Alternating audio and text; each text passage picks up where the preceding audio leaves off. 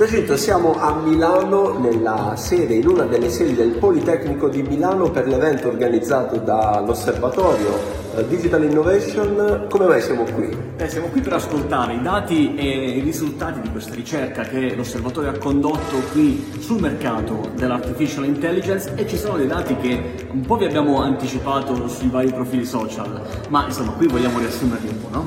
È vero, ogni anno infatti siamo qui per eh, prendere un po' le informazioni di quello che è il mercato dell'intelligenza artificiale mercato in crescita più 27%, sono 380 milioni di euro infatti nel 2021, una crescita importante visto, eh, visto il periodo e anche in settori davvero interessanti. No? Sì, settori molto interessanti oltre a banking, telco e le utilities sono in crescita molta, sostenuta anche il manufacturing. Considerate che il 24% di questi numeri di cui abbiamo parlato fanno riferimento al mercato estero e di questi milioni il 39% appartiene al mondo del software. Invece tra le tecnologie, Giacinto, abbiamo più 10 più 11% per la computer vision, per eh, il chatbot, gli assistenti virtuali, quindi cresce ancora l'adozione di queste soluzioni, tiene invece salda la prima posizione. E sempre lì i buoni chatbot sono sempre in testa alla classifica dell'adozione. Interessante anche l'indagine che hanno condotto sui consumatori, no? su come le imprese stanno utilizzando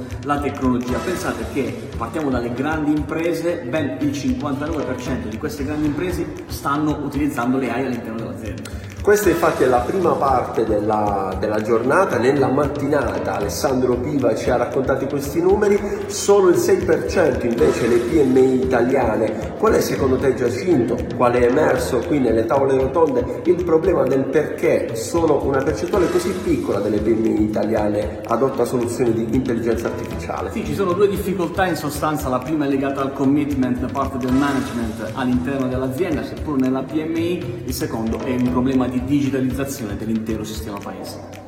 Nel pomeriggio invece abbiamo assistito a esperienze interessanti di aziende come Poste Italiane. Silvia Pontarelli ci ha raccontato come gli scarti nei processi aziendali, nei dati vengono utilizzati e al meglio valorizzati dall'intelligenza artificiale, ma non solo. Ma non solo perché abbiamo ascoltato anche esperienze di Eni, del gruppo Data Reply e di tante aziende che ancora in questo momento stanno eh, dialogando con la platea e insomma è stato un un bel momento di condivisione, abbiamo incontrato e abbiamo avuto l'opportunità di conoscere personalmente persone che abbiamo intervistato sui nostri canali mesi e mesi fa. È vero, è vero, e quindi intelligenza artificiale spiegata semplice alla vostra community non poteva mancare, noi ci vediamo sui nostri canali, alla prossima. Alla prossima, ciao!